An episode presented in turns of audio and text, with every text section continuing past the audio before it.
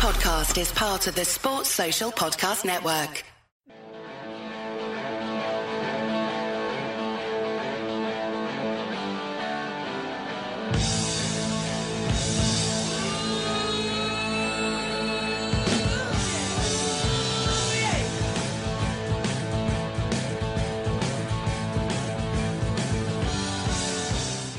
Hello and welcome, treasured pandemic and listener, to the Anfield Index Podcast, which is brought to you in partnership with LibertyShield.com, the perfect VPN companion for all your football viewing, where you can get 25% off everything using the coupon code AIVPN.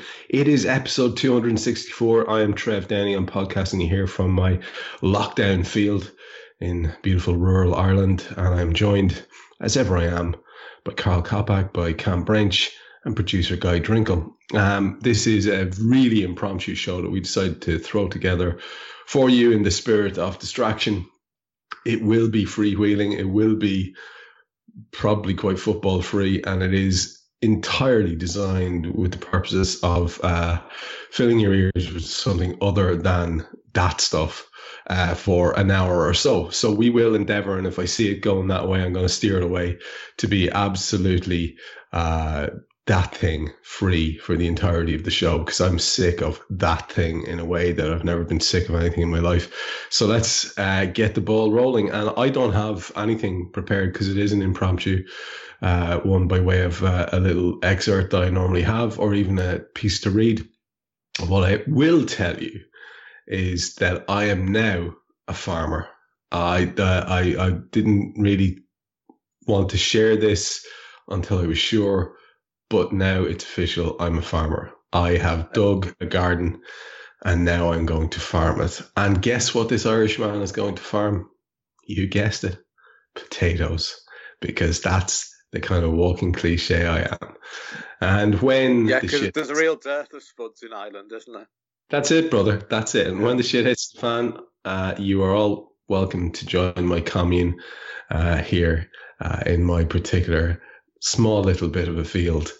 And come and have some spuds, because listen, I'll tell you what, Karl, I don't know if it's anything you've ever done. I know Kam was saying that he was thinking of experimenting with it, but I looked at my dad. My dad's always done this.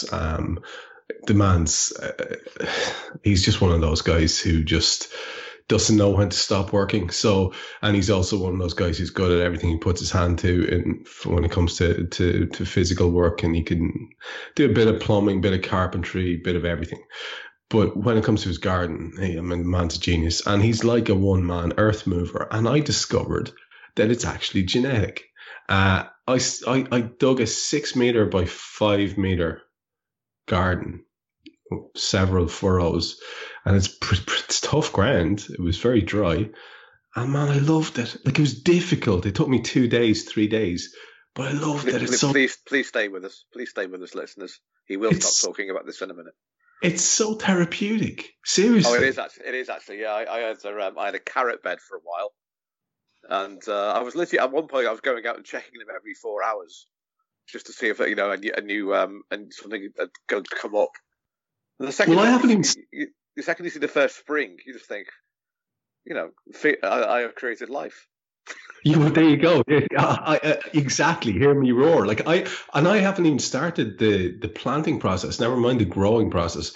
This is just literally the donkey work. And honestly, it was the best couple of days I've had in since all this bullshit started, because I wasn't able to think about anything else, because it's tiring, and you want to do it right, and I'm using lines, and it's great. I genuinely recommend that if you have a little bit of a patch, get your spade out and get digging in the ground. It's therapeutic as all hell. Karl, what do you want to open it up with this week? Well, can I ask you two questions about that? Firstly, and the most obvious question is, are you the farmer? I am the farmer. Are you the farmer? I'm glad you've asked that. And for the record, here. Of course, he's the fucking farmer with no. Stop asking that. And that also reminds me, you doing spuds reminds me of the Peep Show episode where Jeremy and Superhands go to the record label and they talk about download charts. And Jeremy turns to Superhands and says, I told you the internet would be big. And Superhands says, all right, we'll see. I was about 5 years ago. Yeah. Yeah, we'll see. See how that goes. You've gone out on a limb there, pal. There might be a market for that. You never know. My quote came quite late, and to be honest, the only reason I did a quote is because Cam's a girly swat. And it's it looks like I've just rushed and put this together, but obviously it's clearly not the case. And it's this. It's from Anonymous, actually. I really enjoyed Falling Without Landing. The narrative shifted in a way that stopped any of the story becoming predictable. The storytelling, a quick shift between characters, was fun to follow and meant it was difficult to put down before bedtime. Would definitely recommend. Thank you, Amazon customer verified purchase. Dear God Almighty! It's come to this, Trev. I gotta say, man, you giving me a hard time talking for 2 minutes about my garden. It pales into insignificance. That is unabashed and fair play. That's a nice little review, by the way. Yeah. I've actually got. Thank you for asking. I've got 18 reviews for my second novel, Falling Without Landing, and they're all 5 stars. And some of them are people I don't know, I should point out. some of them I don't know. It's not my fault my mates bought my books. Yeah, but I have a very different problem with the great stories, which is that Apple, in their wisdom, only allow a certain amount of ratings at a time. I don't understand it. I know at least 20 people have told me they've rated it, and yet there are only 14 ratings showing, which is bananas. They are all 5-star ratings, I would say. I'll read some of those next week. Cam, what have you got for us? Well, if we're going to do self-promotion, just to let you know, Virtue Chauffeurs has nothing but 5-star ratings on Yelp and Google.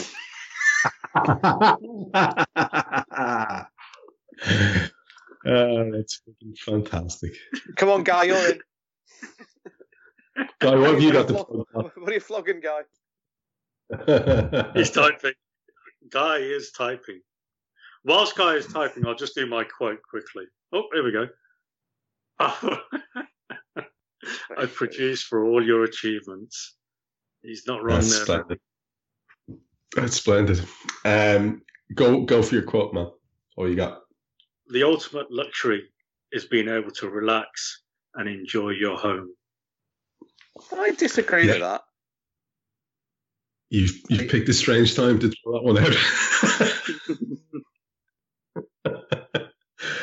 out. What was your bone of contention there, Carl? Well, I think your yacht's pretty decent. If one of those going. Boat drinks. Yeah. I mean, let's be honest. If you have a yacht, you've probably got a house that's even nicer. Yeah. So it's that's true. Home then, isn't it? Look, there's a very serious point there at the back of that, as there usually is with your things. They tend to be sort of spirit-shatteringly profound. And there's a nice sentiment at the heart of it, but it's strange timing when everybody is so sick of their house at the moment, irrespective of how big, small, or luxurious it is. Everyone's just like, oh, fucking hell, let me out of here. But anyway, I digress, and I said I wouldn't talk about the thing, so let's not talk about the thing. We had some various spitballing sessions earlier on that led us to some topics, and I do like when that happens because they tend to be random and things that we're actually genuinely interested in talking about. We did also put a question out right at the last minute on Twitter in case anybody wanted to suggest something to us, so I think we'll start there and then we'll go to our bits and bobs, if that's okay with you. And I saw one that came into you. I won't get to them all, folks, but I saw one that came into you, Carl, from Red Nile 7, and there's multiple parts to this. What is the first place you're visiting after the lockdown is over? That's a good question. I like that a lot. Let's say outside of friends and family, because all of us are going to want to go and see, maybe we haven't been able to see our mums or dads or whatever. Let's get that out. One second. What is the first place you're going? I know. I've got this. Actually, it will be Anfield, to be honest, just for a bit of normality's sake. I'm quite looking forward to parkrun starting again. because that's become a bit of a staple of my Saturdays. And obviously I do Taekwondo, so it'd be quite nice to do a Taekwondo class with actual people rather than, and a few of the lads last night, the Black Belts did an online class, but it'd be quite nice to go and kick some pads. I quite look forward to that. Yeah, well, as a gregarious and yet not gregarious person, I don't have too many things like that that I do. I like my own time. So I am looking forward to a simple day where I get up, I go to the gym, and I go and have my lunch out in one of the two places where I love to have my lunch, and I walk around the supermarket and buy stuff that I want to have that night and not care if I bump into someone, and then go home and do that and actually be on my own in the house as opposed to the current situation. Yeah. Which I'll just leave at that. Yeah. Because it's getting wearing. Kam, what about yourself? What's your first port of call post lockdown? Funny enough, this was actually asked in one of the other WhatsApp groups I'm in, and pretty much everyone to a T said the same thing, and that because it's actually a group where it's just we're all of the Sikh faith religion, and all of us to a T said the Gurdwara, the Gurdwara being a Sikh temple. Yeah. So yeah, for me. You know, not that I'm the most religious of people. I'm probably more spiritual than I am religious, but I will just probably go to the Gurdwara and just say, you know, thank you, maybe. I don't know. Just a moment of reflection. Is it that, or is it the community thing? Because obviously you could do that on your own, but obviously the pull to go there, is it the community aspect of it, the togetherness aspect of it? No, I don't go on a Sunday and sit there with the whole community. I don't go to a particular Gurdwara. I will go to any, because to me, a Gurdwara is a Gurdwara. They're all the same to me. Yes, there are some subtle differences in them, but I don't need to go into that. I will just go at my own pace, at my own time, as and when I feel like it. And I actually prefer the solitude of it. I actually find going to any religious establishment quite soothing. There's a sense of tranquility that I like. I could sit in a cathedral all day. I could sit in a church all day. I could sit in a masjid all day. I've never been in a synagogue. I'd love to go in and just sit there and just, there's something spiritual and there's something, you know, moving about being in that environment that I quite like. Yeah, I suppose what I was getting at is it's interesting. Like myself and Karl have been talking about doing things with people, because you can now. That would be the joy of it, or to be around people without being stressful. But you seem to be saying that you'd like to just kind of be in your own head in this place. Yeah, I mean, I guess that comes from the type of work I'm in as well, because my work can be quite lonely in a way, and I'm used to that solitude. So being in lockdown now for me it's quite nice. Can I ask you a question about your line of work that fascinates me? Go on. And feel free to tell me to bore off if you don't want to, but it's something that, with cab drivers, they must have a pain in their arse with people. They get in the cab and say, so you busy tonight? And they try to make small talk. And then you have some cab drivers who are big into actually chit chat themselves, and they'll put talk on you, even if you don't want to, or if you're sitting quietly. Yeah. The nature of your job is slightly different. You're talking about a different type of vehicle. There's probably a divider. But do you engage in chit chat with the customers? Yeah. I mean, it's all on the client, what the client wants. If the client wants to engage, I will engage. And they say there's three things you should never talk about, which is sports, religion, and politics. More often than not, when we do talk, those are the three things we will talk about more often than not. Because it can get divisive, it can get, heated. And the last thing you want to do is put a point of view across that annoys the client. And it's the same for the client. The last thing the client will want to do to you is annoy you with one of their points of view. So you've got to be careful around certain subjects and topics.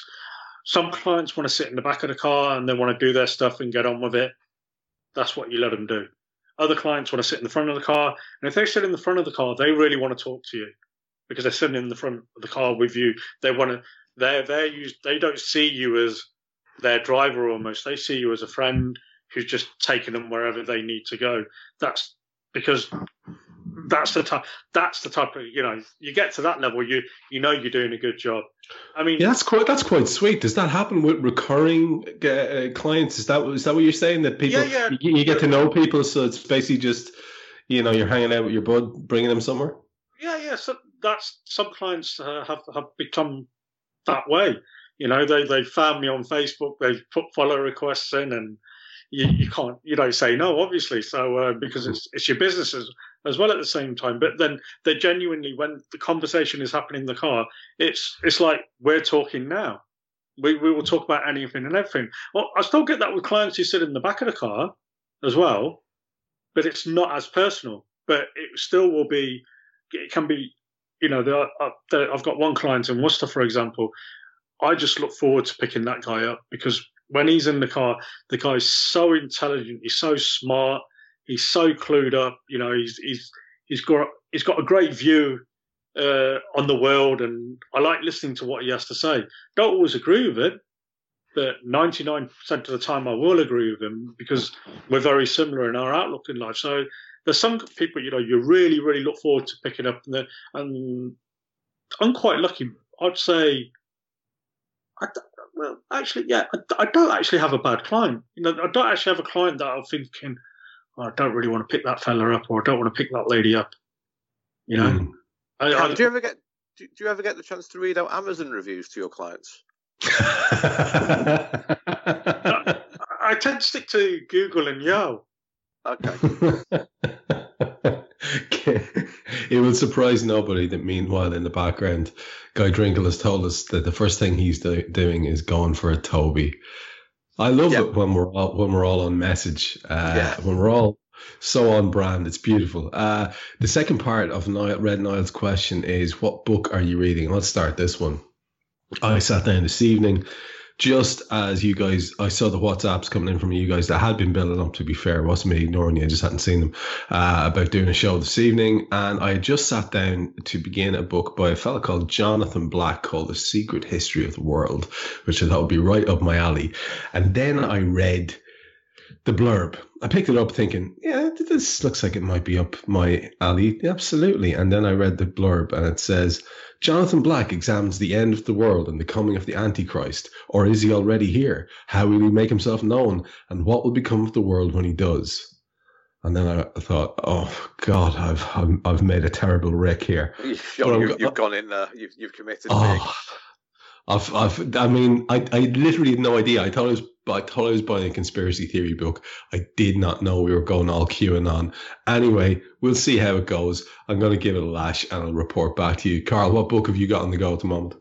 Well, I've always got a few on the go. I've just started, and there's a reason for this. I've started a book called, why do they all call this?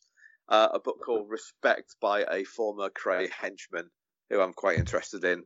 To be honest, I'm not going to tell you who that man is or anything like that because no one's going to care about that. And it's one of those classic, you know, you could leave your front door open during the war, all those sort of books, and there's a man who killed people.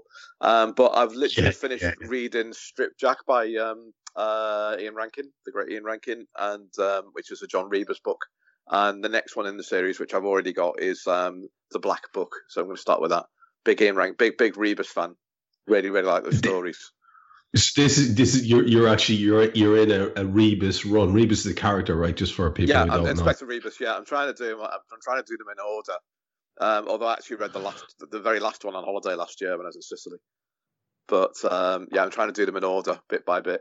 And he's good, Ian Rankin, because he answers your questions about him. Because I've got this running thing where I'll say, "Is Rebus going to eat a vegetable in the next one?" Because obviously, because he's your bog standard cop who just lives on, you know, bread rolls and stuff. And to which he replied, "Don't hold your breath, mate." So. The book I just finished is called The Stray Sod Country by Pat McCabe. And if you've never read any Pat McCabe, Why have you not read Pat McCabe? The guy is fantastic, absolutely fantastic. The Butcher Boys is most famous the one. The Butcher Boys. Sorry, I couldn't think which one it was called. Yeah. Oh God, it's so good. But so many of his other ones are better. And I've a beautiful little collection of Pat McCabe books building up. So I'd recommend that. Winterwood I read before that was awesome as well. Right, Cam, have you got a book on the go? Have you? Well, what was the last thing you've read?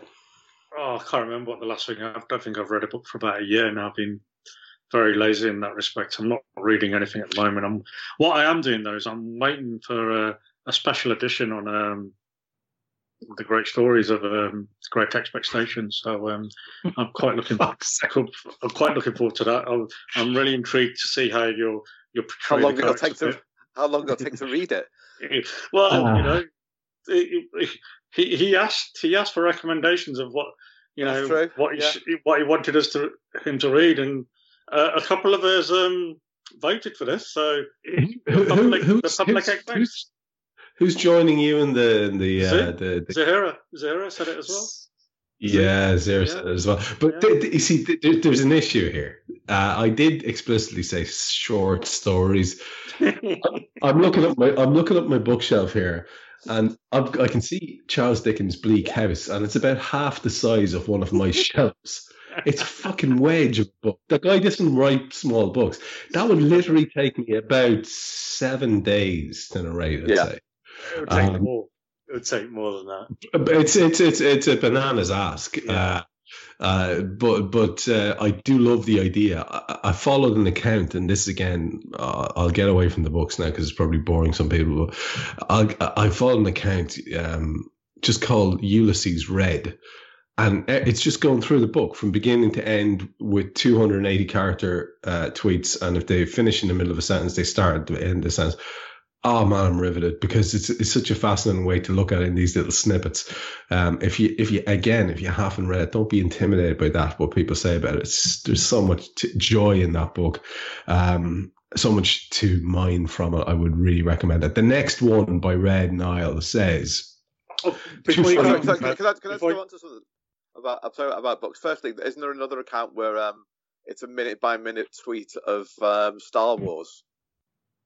Or it might even be frame by frame. There's an account doing something like that, from what I can remember. And Guy's just got an interesting point. Guy knows what it is. It's Guy being Guy. But Guy just said that he's listened to the Witcher series. So my question is listening to a book the same as reading it? I might have asked that before. I don't know. I think that's really good, and I'll tell you, listeners to the show will know. I've spoken to you, all of you guys, at length about it, that my migraines were like such a serious threat to my being alive that I had to stop reading. I had to. It was a killer. It's eased off, thankfully, in the last year or so. So I've started reading books again a little bit, but now my eyesight's fucked in the last year. So I've got my first ever glasses. But in the interim, to get to the point, I started listening to audiobooks for about 2 or 3 years, and it's fucking tremendous. And it's why I'm doing this show. I think it's a wonderful medium by which to experience the stories. And honestly, Karl, as a real snob reader who loves reading and fetishizes books, I don't think there's any massive difference. I absorb the information just the same, and I enjoy it. You can rewind it. You can listen to a sentence again, just like you can read a sentence again. I don't think there's any real difference. The problem is if the voice gets in the way. That's my worry. That's happened on a few occasions. The voice got in the way. The voice just did not suit the work, or the guy or girl reading just wasn't really great at it. And so that can be jarring. But if it's a nice neutral voice and they're just getting through it and they're reading it with a little bit of cadence, I think it's Martin fantastic. Jarvis. Who's Jarvis, that? Someone like that. Martin Jarvis, someone like that. Simon Callow. A proper narrator rather than just me. Yeah, Callow's, yeah. But Callow, those guys are a little bit jolly hockey sticks for me. I don't think you need necessarily to have that traditional, Rada voice. I think you just have to have a voice that just gets the job done. So, no, I don't think... Yeah, exactly, that type of thing. Basically, all the Welsh lads. Imagine Burton doing audiobooks. Fuck. Imagine Richard Burton doing audiobooks. How good would that be? What a shame that that's never a thing that could have happened. You never know. I've got two funny questions for you. A little footy island in the middle of this non-footy show, and they're both from Red Nile's four-parter. The first one, and I'm going to ask you to expand on the first one, and I only want a one-word answer for the second one. So the first one is best performance you've ever seen from an opposition player. And the second one is who's the best finisher? Because we discussed this at length the last day in different ways. Suarez, Torres or Fowler. I just want the name of your chosen best finisher of those three. But the first question is, who is the best performance or who gave the best performance from an opposition player that you've ever seen? So it's obviously got to include the Reds. And you were watching the Reds, and somebody played against the Reds, and they were bloody great. Kam Brainch, suggestion for best opposition performance that you've ever seen against us.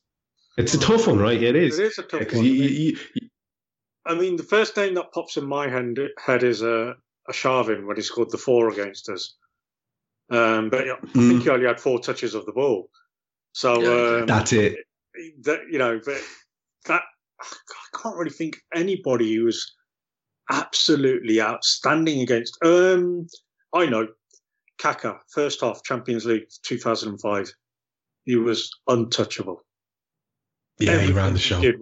Everything he did was spot on.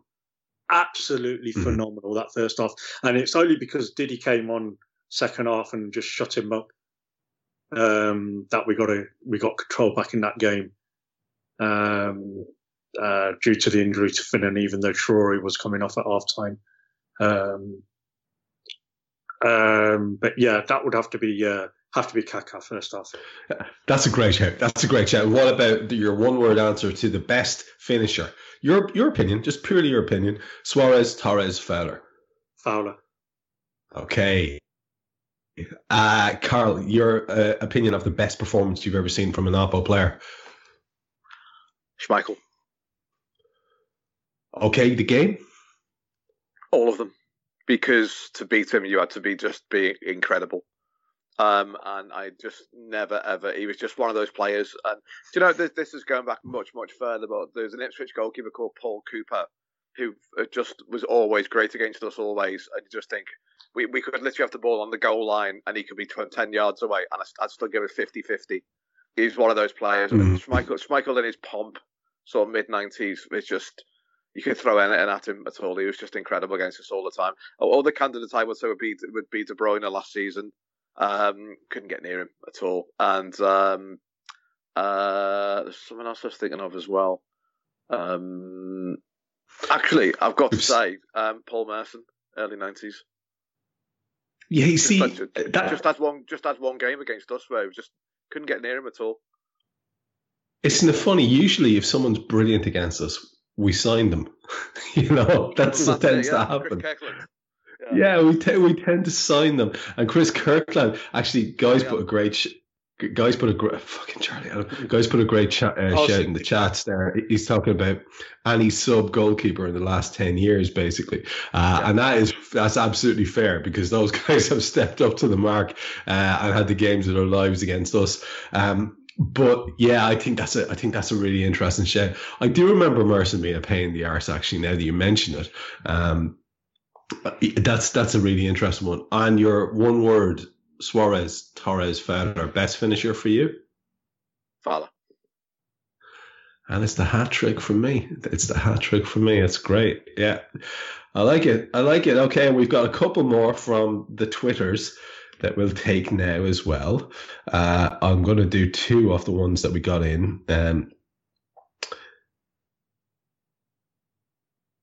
Okay, I like this one from Liz. Liz says, what's the unlikely hobby that you can see yourself taking up if this goes on much longer? She tells me that potato farming doesn't count as a hobby, which is fair. And that's absolutely fair. But from your point of view, can you see yourself getting into something as a result of this, what looks like it's going to be an extended spell in this current holding pattern? Can you see yourself taking anything up? An awful lot of people, for example, have taken up stuff like puzzles and jigsaws, and other people have begun to play chess, as we discovered last week. Kam Brainch is now an expert, giving you game-winning tips, Karl. Can you see yourself picking up a hobby, or do you see something on the horizon that you might take up? You know, in the absence of Taekwondo, Karl, or in the absence of being able to do park runs, what can you see yourself maybe getting into if there's going to be another few weeks, or God help us, months of this nonsense? Well, I've started doing those 30-day press-up and plank challenges. Oh, have you? Yeah. My planks are okay. I've actually started on the hard level for planks, because we do them a lot. So I've gone in there. I'm only on day 3 of my press-up challenge, and it's not quite taxing just yet. So much so that I'm not resting between sets, just doing them all in one go. I actually want to become a better guitarist, I think. So I'm trying to be a little bit more studious when it comes to that, because I can play, and but I want to sort of know a bit more theory if I can. I like that, and it kind of goes along the same lines as something I was thinking of. I don't know if, again, just Liz can correct me later if she likes on this. I don't know if being horribly OCD is a hobby. But if it is, then I've really taken to cleaning presses out and cupboards and organising the gaff.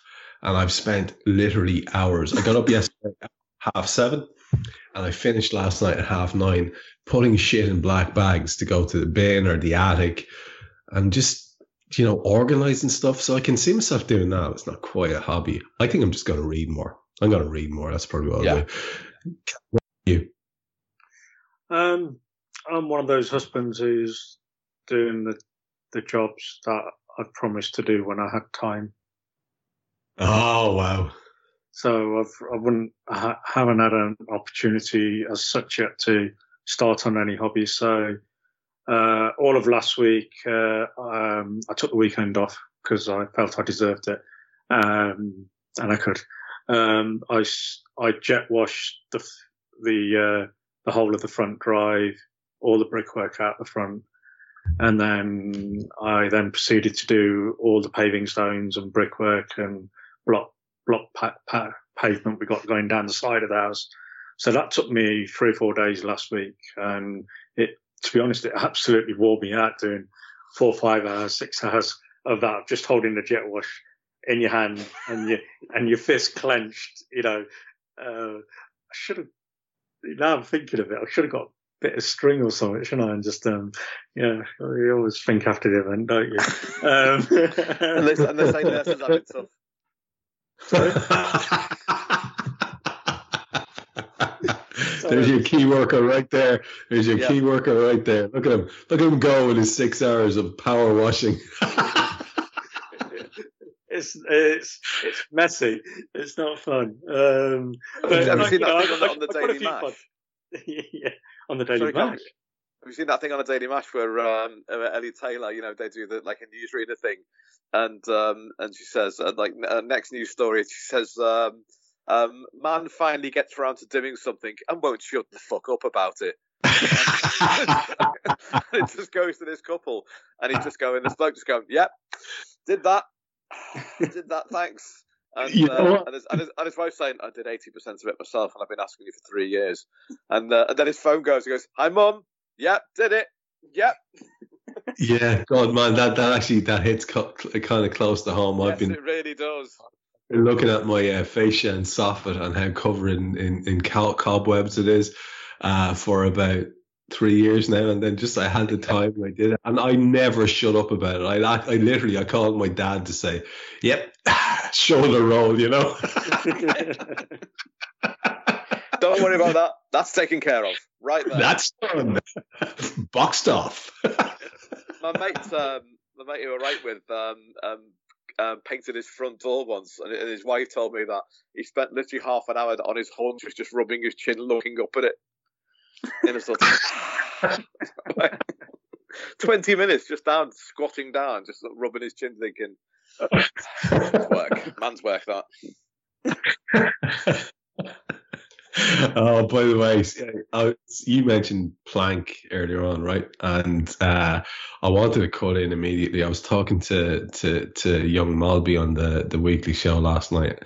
Man, he told me a story about Plank Nicol, right?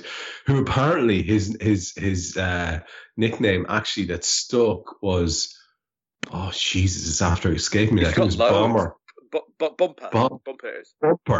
Right. Because he meant to say bouncer once, and bouncers, and he said bumpers, and that stuck. But the one I knew when I was growing up was Plank, right? I read that in Shoot magazine or something. But anyway, long story short, they're stuck in the motorway. I don't know if you've heard this story. They're stuck in the motorway on the way back from a match. Hansen's always winding up Plank Nicol, and he says, "You know what, Stevie? We're going to be here for 2 hours. I think we passed a Heineken truck back there. Why don't you take the jacket belonging to the driver? See, it's hanging up there at the back stairs. Stick that on you. Tie viz. It's waterproof. Leg it back to the Heineken lorry and get us a few slabs of cans." And Nicol goes, "Yeah, that's a great idea." So he gets the jacket, puts it on him, and disappears. An hour later, everyone's forgotten Nicol's gone. An hour later, he comes, he's knocking on the back door, comes in the back door of the bus again. The bus hasn't moved. And Nicol comes back. He's got 2 trays of cans, 48 cans that he's got, of Heineken cans. Carries them up on the bus. He's a hero, right? And Hansen says to someone, I never saw a Heineken lorry. There was no Heineken lorry. Nicol has gotten off the bus and walked until he found a Heineken lorry, asked him for cans, and walked back. And I went, "This is fucking tremendous stuff, Jan. Please tell me more." And he did. This podcast is full of anecdotes. Go and listen to it, lads. It's absolutely unreal. That lad, he can tell a story, I'll tell you. So let's get back to the stuff we're talking about there in our chat. And again, this is slightly related. It's not quite funny, and yet it is. It's one of the first suggestions that we had. What is your who's your least favourite Liverpool Football Club player? I think we've had something around this before. Again, you can go into detail if you want, or you can just give me a name if you want, because we've got lots to work with here in terms of the stuff we came up with. We've got lots of suggestions. So your least favourite red ever, Kam Brainch was? Oh, hot Stew. Yeah, I'm going to roll right in behind you on that, although I kind of liked them at the time and defended them. Turns out it's what it turned into afterwards. Yeah, you're right. Shouldn't have. He's a horrible creature. Carl? Neil Ruddock. You see, it's always. I met him. He's all right. No, he's not all right. No, he's not. Well, he was all right. Was when he met us. I spoke to Jason McAteer during the week for the interview, and I wanted to say to Jason, "What the fuck happened, Jason? Because you guys were brilliant, and that league should have been won. What happened?" And I didn't want to lean into the whole Roy Evans thing and was he too easy on you and all that cliched bollocks, because it's cliche because it's probably true, right? But the one who embodied everything that was wrong about that side for me was Ruddock. To the extent that I know the lads have lined up interviews and I'm like, nah, I can't bring myself to do it. It's not fair, but for me, he embodies the underachievement of that side. At the time, I probably didn't think that as much, but as the years have passed and the more you hear, I'm just like, oh God. Yeah, I'm a hard agree with you on Ruddock, but also on Juve, and Juve does edge it just because he's such an awful human, whereas I think the other lad's just a bit shambolic, to be fair to the poor chap. Unusual there's not an Arfexad shout for various reasons, but we'll go with that. Carl, I meant to say to you, yeah. Your one season wonder thing that you were doing. Yes. Who did you end up going with as your attackers? Who did I go for? Jan Aga Fjørtoft. Fjørtoft, right, yeah. Adrian Mutu. Okay. And did I go 4-4-2? I think I left someone out. Do you know what? I had Brian Roy on my mate Al's advice. The Forest. Because the second that Collymore left, he just absolutely wilted. Didn't do a thing. I had something else, though. I mean, the big answer there is always Meechu, always. Because I could have gone for a move through Meechu for forward line. What about that lad who played for Wigan, Amor Zaki? Did he have two? Yeah, sorry, yeah. One of the other lads had him, yeah. Yeah, he's a shout, I think. He's a real shout. Yeah, I think he was actually, a lot of Wigan players got mentioned on that programme. There's loads of them. Tyson Bramble.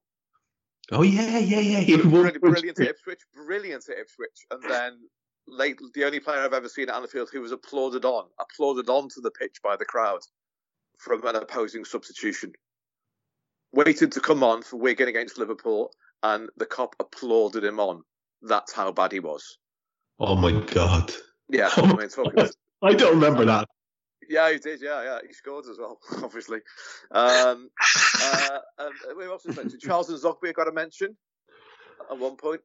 Oh, and mentioned Ryan Sessegnon, which people didn't like. But they all like that. Because I can't see him breaking into Tottenham, and he started one good season at Fulham, and I think he's going to be Charles and Zogby. I really do. A lot of people have him down as a generational, as they say. That's interesting. Okay, just we have another football related one that we can do if you want. Yeah, go on. Two suggestions I'm looking at here, both from yourself actually, Karl. We'll do whichever one you vote for, either the greatest goal of all time or the best footy tournament of all time. I'm not going to go with pundits because we spent a bit of time on pundits recently. So it's a vote. The three of us get to vote on this. Greatest goal of all time or best footy tournament of all time. I'm leaning hard into the footy tournament one. What are you thinking, Cam? I'm easy. Yeah, footy tournament sounds good. Okay, it's 2-1, Karl. That's us one way or the other. So you came up with this suggestion. What are you thinking? What tournament stands out to you as the best one you've ever seen? It's not the best one, but it was the most important one because it was my first, and I'd say it was Argentina 78. And I know what your answer is, Trev, because we wrote a World Cup series for Some Green Grass about it, along with Jamie. And 78 it was just a really, really weird tournament because, for a start, it was in Argentina, and that was big news for the BBC. We've got games from Argentina, and it's like Scotland against Iran, but like everyone was home to watch it. It was a really, really big deal. You've got the fact that it was corrupt, the World Cup. You've got a Scotland player being sent home early for drug suspicions, and you've got the greatest ever Scottish goal of all time from Archie Gemmell, and Kenny played, and the kits were brilliant, and that Argentina kit is just incredibly beautiful. Was the Peru kit on show in 78? Yeah, it's arguably the only close one I can say to this in terms of the greatest game ever played for kit alone. I always say is the 74 World Cup final, West Germany against Holland, but Argentina-Holland in 78 is pretty decent as well. Just that Dutch shirt with just a huge badge on it and nothing else. Absolutely huge badge. Yeah, it's just beautiful. Actually, for back-to-back ones, that's a hell of a set of shirts. Yeah. Oh God, that's a hell of a set of shirts. I again in the cleaning process yesterday, I came across my ridiculously large collection of football jerseys that I just don't get rid of. I never wear. I just buy these things obsessively. I used to. I don't now these years. But the only one I kept that I'll actually wear casually is an Argentina shirt because they almost never get them wrong. It's just a great shirt. It's hard to get. I'd say Holland are the same. Holland, no matter who they give it to, them and Croatia, it just looks beautiful. Yeah, they're beautiful. Yeah, they're just almost always class. Guy Drinkel saying 2002, as you said, which is more of an indicator of his age. But I loved that tournament because obviously Ireland were involved in it and it was comparatively exciting for us. And we did watch a lot of matches in pubs that year, which was good. But as you rightly said, 86 is the one for me because I had my 13th birthday in the middle of it. And it was Diego, and I'd never seen anything like it in my life. It started off with heartbreak because there were rumors. I don't know if you remember this, lads, but there were rumors that Pele was coming out of retirement. Yeah, that's right. Yeah, for the 86 one, and there was the heartbreak that Kenny got crocked and couldn't go. Yeah. And I'd have been watching the World Cup primarily to watch Kenny play for Scotland, and that was a really grim thing. And but then this tournament started, and I couldn't get enough of it. It was just fabulous, absolutely fabulous. I enjoyed every minute of it. Cam, what about you? Your favourite tournament that you've ever enjoyed watching? Well, it's going to be in the middle. Mine was 82. Ah, okay. España. España. It was all about the Brazil team. I just fell in love with that Brazil team, the football they played that tournament, the players they had, and the kits. Oh, it was just everything. And even though Brazil got knocked out by a Paolo Rossi hat-trick in what was the semi-final, and quarter-final. Yeah, by a cheat. I'll never forget the celebration of the one of the winning goals in the final Tardelli. That celebration is just iconic, and it just goosebumps whenever I see it. Owen tried to do it in 98, didn't he? Owen for his Argentina goal, he tried to replicate it, but he's not Marco Tardelli. He's not Marco Tardelli, and he hasn't got the hair. And he didn't have. He also didn't mean it. Tardelli meant it so bad. Yeah. Like you've never seen a fella. He's literally in ecstasy there. He's not doing that deliberately. Whereas Owen's aping someone. He's just lost in that moment. And you're right, man. That was Zico was. Watching Zico, I could go through the names, you got Edinho Junior, Leonardo, Socrates. Oscar. Socrates, Falcao Junior, Adair, they're just unbelievable football players. What they could do with a football was, I'd never seen anybody do that. Yeah. At that time, I mean, all I remember of the 78 World Cup was the ticker tape in the final. That's my only memory of the 78 World Cup. I just don't remember anything about it. I don't think I got to watch any of the games. I think maybe because of the time difference or whatever it was, wherever the reason was. They were really late at night. Yeah, really late games. And so there was no way my folks were letting me stay up. So 82, 1 hour ahead. Timing was, it was just perfect. So it's the one. It was just that Brazil team. It was everything football should have been, the way they batted Scotland, New Zealand, even all right, they weren't great teams, but the football they played, some of the goals they scored, just go back and look at the goals they scored and they're mesmerising. But we had a question, you had a question, best goal ever as well, didn't you, Carl? Yeah. The fourth goal in the 1970 World Cup by Brazil. I think it just is the greatest goal of all time. I think it is. And obviously there's a million candidates, but I think the best thing about Carlos Alberto's goal is the fact that you don't see him until both sides are off the ground. And it's bang. Yeah. It's perfection. They toyed with Italy. Yeah. The thing is, it's the World Cup final, and they're toying with the second best team in the world. Like they were. That was a team as well. They had Fischetti, didn't they? And everything. They had a really good team. That 70 team, Italian team, really good team. Well, they had to be. They got to the World Cup final. Yeah. No mugs. You can't be a mug. So you're going for that as your personal shout for that third question by Carl about the greatest goal of all time. Yeah. I've got two, and it's one or the other.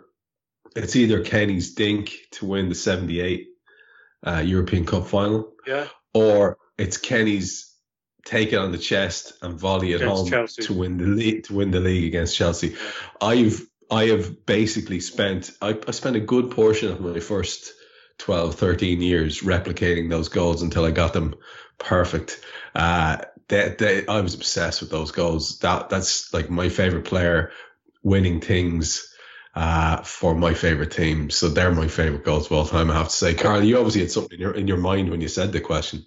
Well, I forgot all about Carlos Alberto. That is the answer. Can I ask younger listeners to Google Kenny Dalglish goal v Belgium for Scotland? It was the end of his career, and it's ludicrous what he does with that ball. It's quite similar to sort of curl into the far corner, but it's just beautiful. In terms of Liverpool goals, the answer obviously is Terry Mack's seventh, the seventh against Spurs in the September 1978 is the greatest Liverpool goal ever. But Divock might have just usurped it now because of Trent. Yeah, I think so. I think that might be the greatest Liverpool goal of all time. Yeah. Yeah, it's going to be hard to beat that. It's going to be hard to beat that. Just for what it means, you know. I really, really want to talk about the latest theories about how they're going to finish the league, but I'm not going to because it'll have changed by next week, and I don't want to waste oxygen on it. But if it has settled down and sort of become a little bit more concrete by our next show, we'll get into it. I honestly don't want to waste time on it now because it's pure speculation. I don't believe anything I read because it changes from day to day. So let's go for our last 9 minutes or so into a couple of questions that actually have nothing to do with football. And here's the first of them. This one, I think, came from me, actually. Yeah. So I have a thing about this, and don't feel that you need to get too revelatory at all here, lads. But I have a theory. Is it a Y-front question? It is. Is it, the question is simply this, the way I phrased it in the WhatsApp group is, can a man wear Y-fronts and feel okay about himself? I'm not making any comment. I don't want to prejudice your answer.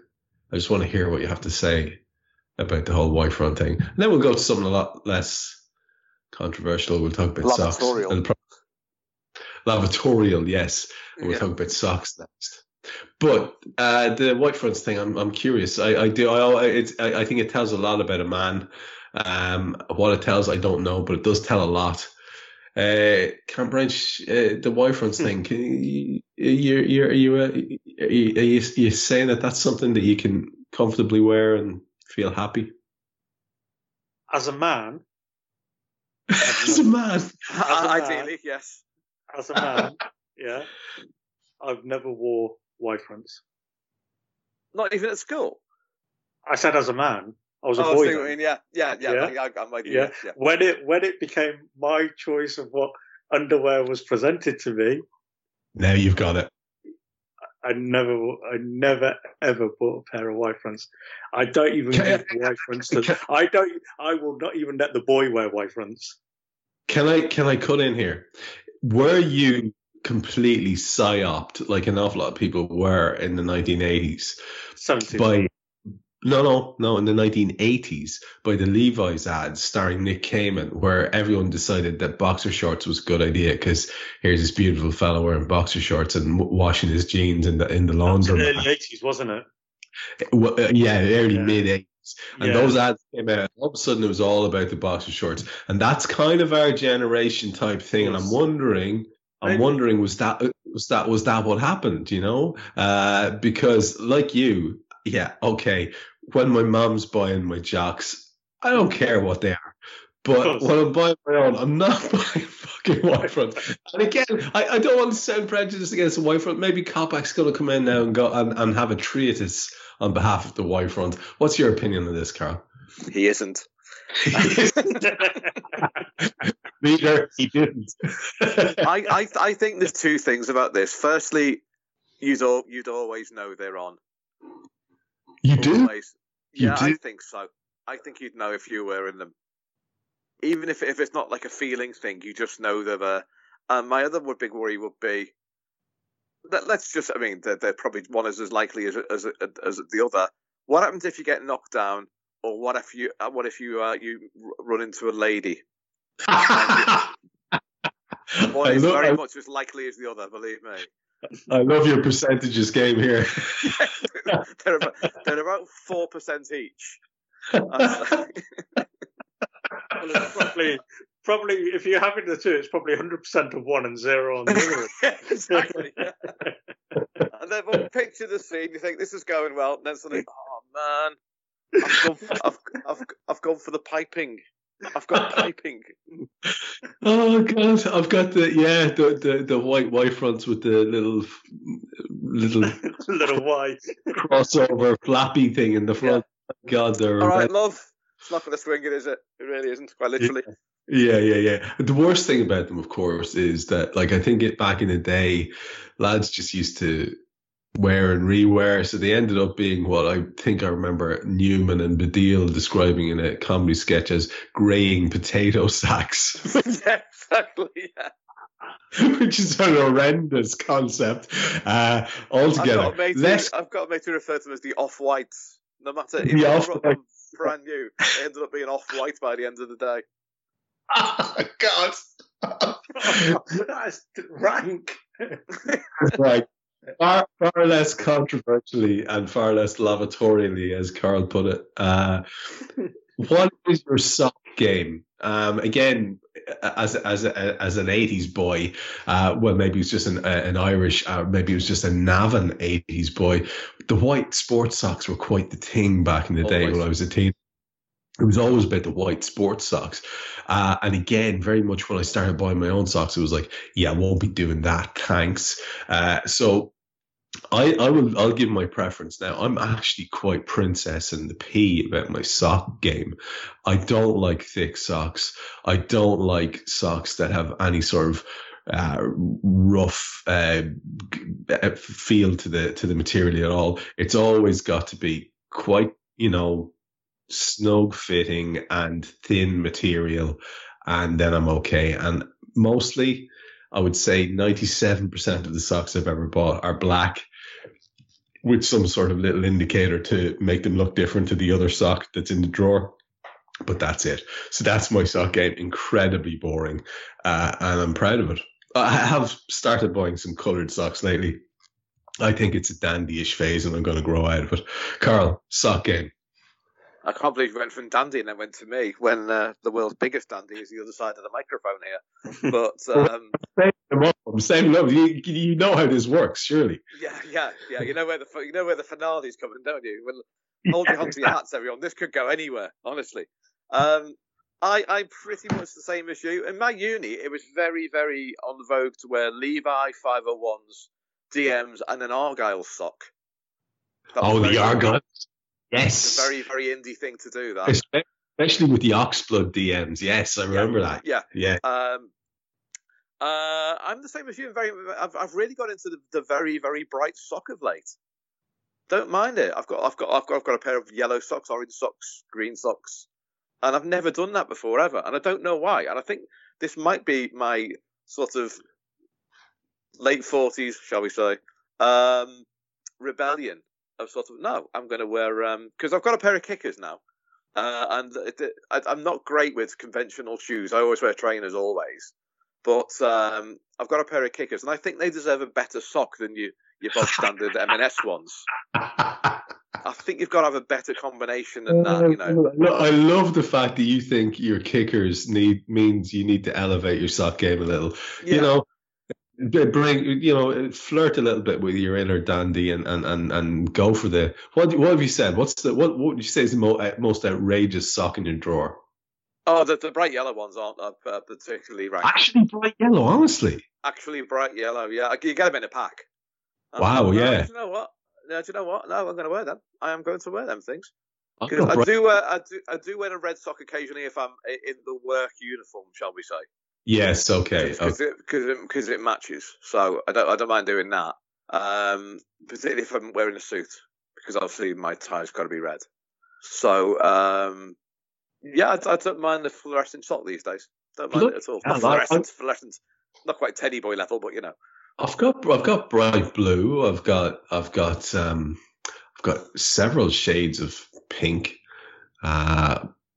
Dusty pink, I believe, is one of them, but I'm not going to... Off-white? Off-white, perhaps. Maybe they were socks initially. Yeah. But I have, pastel shades. I haven't quite embraced the full strength of the colour like you have, fair play. Kam Brainch. Here we go, everyone. Please tell me there's going to be a set of knee-length nylons in this. What hose? What hose are you wearing, Kam? What denier? Look at him with the tech vocab. What's going to work best with a kimono? Do I go for the pop sock? Do I go for the knee length, or do I just go full on tights? No, in all seriousness. I still wear white socks, as I touched on a couple of weeks ago. As my house slipper. That's my house slipper. Inside, I have to have white terries on, sports socks. So I've been through the different multicolour socks about 10 years ago. So you guys are just catching up, which is good. So I've been there, done that, wore the T-shirt. On my 50th, I got given a set of what were called happy socks, and they were multi-pattern socks and multicoloured, which I occasionally wear for work. But when I'm at the gym, it's black terry socks with the trainers. And then when I'm working now, it'll either be, it's just plain black socks. And I prefer to go, I don't like these ones with the coloured heels and toe area. It has to be full black and just going up to the top of the calves. Just, you know. Do you do your own laundry? No. So Mrs. B has to do your laundry, is what you're saying, right? Yes? She insists. The reason I ask is that is a fucking nightmare if all your socks are just plain black. As a man who does his own laundry and always has, I can't understand how you would not have something to indicate how to pair up your socks. That's just madness. They're called name tags with A, B, C, D, E, F. Oh, holy shit. I love this. Oh, I love this. Does it have like hubby A or Caminder A on it? It's got Travinder A, Travinder B, Travinder C. I'm rubbing this on, Ellie. That's amazing. Oh, what a revelation we've had here tonight, listeners. What a revelation. Actually, I knew that stock question of bringing the gold. That's just proper gold. So, literally, sewn name tags by the loving, loving wife of Mr. Brainch. She is an absolute... Go on, I was just going to say you can't beat a 20 den a year either. Just great. Well, of course, man. You got to get that. You got to get that little technical info. We're not savages, Cam. I don't believe you are, but sometimes I do wonder. Very true. Can I also point out that in his dancing video that Oxo Chamberlain wears white socks in the house? He does. That's but course, yeah. Youth can get away with anything, can't they? Yeah, of course they can. Yeah. That's just the way it goes, whereas we have to be a bit more discerning about how ridiculous we look. I've got two questions left, and I'm going to go with we'll go with both of them. The first one is clothing related, and then we'll go away from that into a completely different topic. And Guy, I'm looking at the clock, and Karl said we kicked off at 10 to. We have about 6 minutes left to do our normal 70-minute show. So we'll try and keep to exactly that. The first question is, Karl asked this, at what age is it appropriate to stop wearing jeans? When do you ditch the jeans? So Cam, you're looking forward, hopefully, to a huge, long lifespan ahead of you. What time do you think future Cam is going to go, I'm not sure about these jeans things. I think they're not really appropriate for me anymore. What do you think? Or even just looking around at other people, what do you think? I'm thinking it depends on what my physique will be like as I get older. That's a very good point. And it's whether I can pull it off or not. Because if I can't pull it off, then I won't do it. But then knowing me, I'll just carry on doing it. Because when you go out and you're relaxing, if you don't want to dress up, then jeans are the ideal bit of clothing, you know, but then who knows, in 10, 15 years time, there could be a new type of trouser that's going to just blow us all away, that we're going to say, yeah, that's the one now. Yeah, and whereas me and Karl will be too old to give a shit, you'll still be trying to follow the fashion. So that's very, that's a real consideration for you. If there is some sort of new breakthrough I'll have to try it. Yeah. In the textile industry, you'll have to be all over it. Whereas me and Karl will still be wearing our jeans going, fuck this. I should point out at this point that Kam is 4 days younger than me. Yes. But as lads, Karl, you're quite different. I would certainly agree with that without judgment.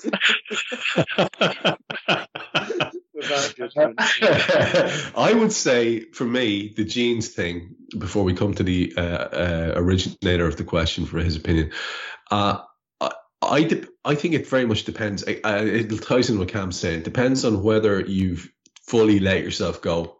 Because when you see lads and they've got these like 42-inch waistbands on a pair of jeans, that looks vaguely comical to me. I spent a lot of time in my old alma mater going in and out of the coffee docks and TCD looking at, trying to walk around lads who'd gotten off tourist buses from, various places, mostly, I'll have to say, from our friends across the ocean there in the States.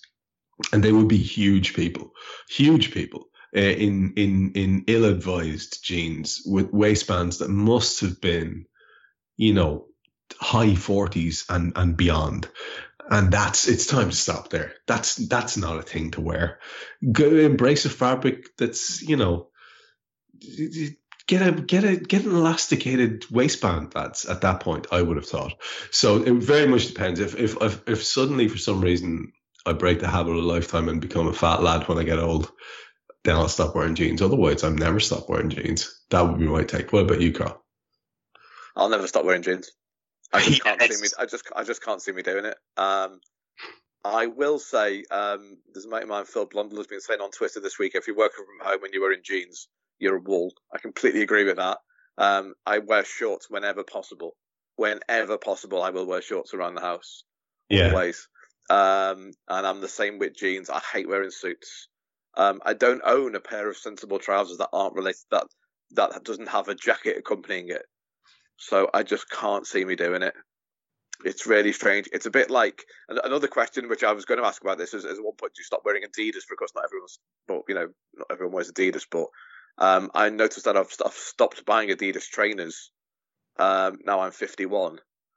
So that my jeans question was like sort of the natural step up from that, really. Do you not do the chino? Never. Huh. It's LinkedIn. It's for people who search LinkedIn who wear chinos. It's not though, man. I've a wardrobe chino. I've got all the colours of the sun. Rainbow. What? Red ones. I don't have red ones. I've got wine coloured ones. Oh, okay. Yeah, I've got again pink ones. I've only worn them. Yeah, once. I've got pink ones.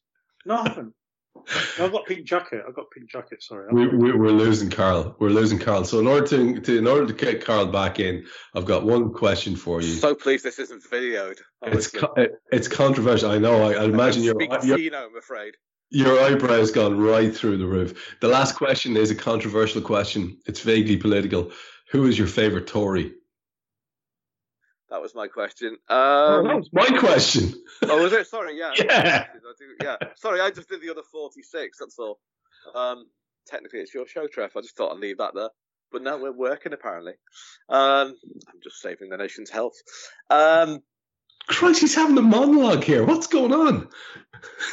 I'm sorry, Chino. I thought that was my forte. Yeah, that's exactly Kam. Obviously, it's Karl's turn to be. Never thought I'd be involved in a pro-chino talk ever. Do you speak LinkedIn? Do you, Downey? Do you speak LinkedIn? I don't know what a LinkedIn is. I've never had a LinkedIn profile. Oh, I don't know what they're talking about. I've never had a LinkedIn profile. I do. It's like ideation. Oh, just goes through me. Listen, what I need from you now is some blue sky thinking around the idea of your favourite chino. I want you to give us a helicopter view going forward of your favourite Tory.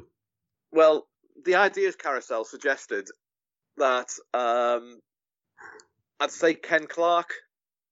Yeah, I suppose a lot of people would shout that one, right? Yeah. He was the most rational in the latest round of crazy. Yeah, because I like the fact that he stuck to his guns of where he is within the Conservative Party rather than jump and hide. He says, right, like all the others have done, including my own MP. And yeah, he seems to be the sort of more old-fashioned Tory where I can sort of see what he's trying to say, even if I don't approve of it, rather than just the usual sort of Zach Goldsmith type, Michael Fabricant type Tories. Mine would be for about 2 weeks before I realised what an absolute twonk he was, and I watched my first episode of Top Gear, and I love cars, so I thought Clarkson seems all right, and then I went, oh, you're not doing actual MPs, you're doing those Tories, all Tories, but Clarkson's in that case the 1970s Liverpool team. That's right. So here's where I'm linking in. You see what I did there? Here's where I'm linking in. I'm not going to say who my current favourite Tory is, but there might be a Liverpool connection. Yeah, and we'll leave it at that. What about you, Cam? What about you? What's your show on this one? Oh, I know exactly who you mean. Oh, sorry. Because no, let's not go there. Favourite... Oh God, no!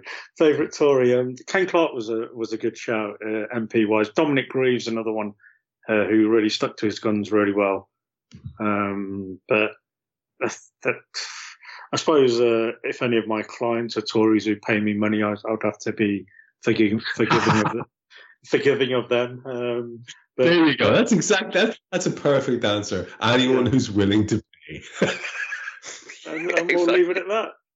I think we should leave it. That's lovely. Now I want to stay with you, Cam, because I know Karl doesn't necessarily have anything to outro on, whereas I know you do. I've got a recommendation. Well, let's get your recommendation first, because I think Cam's outro is kind of a personal thing. Cam's is more important. It's the podcast Slow Burn.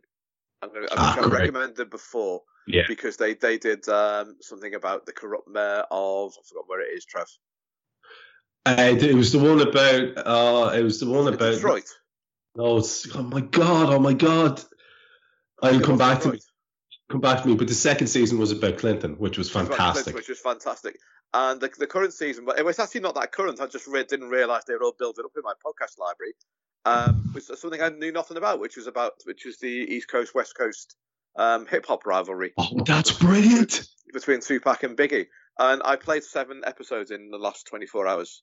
And this isn't my thing. That entire beef, of course, has got nothing to do with me because it wasn't held in Hackney, where I was in 1996. And I'm just I'm looking forward to doing the dishes so I can put the podcast on and play it later on. Yeah. I knew nothing about it at all. Obviously, I know who they are, and I recognise, a few of their dance numbers, I believe the young people call them. But it's just extraordinary. Those documentaries are just incredible. I think we've gotten a bit confused because I think the first one I did, the one you're talking about, is a different podcast altogether. Well, Crime Town.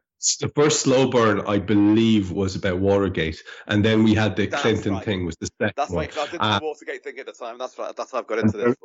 They're both belters. The Clinton one, the Watergate one, and now this new one with Tupac and Biggie. Yeah, I row in behind that as a recommendation. I'm not even going to bother giving one of my notes. I'll just agree with that. That's great.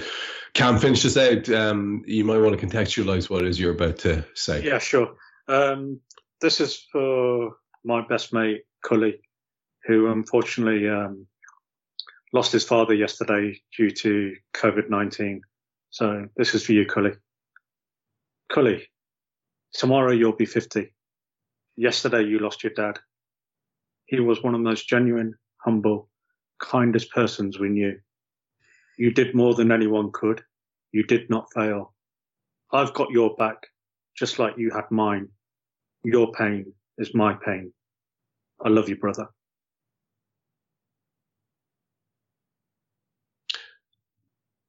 And there's literally nothing else to be said after that except we heartily endorse that sentiment. Yeah, and we'd like to add our own condolences to that. 100%, and hopefully Cully and his family can come to some sort of peace with that tragedy over the next while. And again, if there is anybody else who's suffered a loss in this mad period of history that we're living through. Our thoughts go to you as well. And we will be back very soon, and we'll endeavour to do exactly the same thing, to not necessarily talk too much about the thing and try to keep you away from it. The reality is, of course, that we're in it. So we just want to sort of tread that line where we're offering you something that can get you out of that mindset for a little while, without being disrespectful, and trying to acknowledge the reality of it at the same time. So we'll see what we come up with next. We'll only be another few days, because I think the three of us are pretty much knocking about. I'm actually busier than ever I was with these online classes. It's an absolute nightmare to schedule, and it's extra work than I would have been doing before, but it's heartening to be able to do it.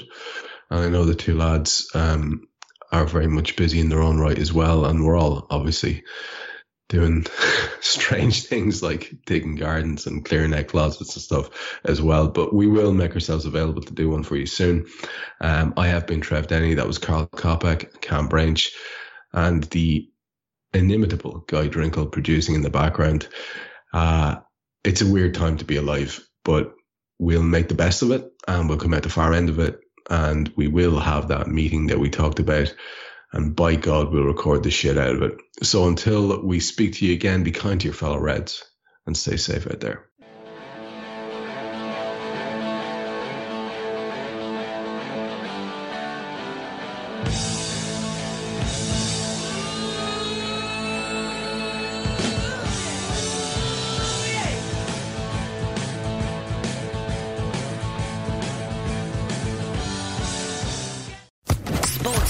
Podcast Network.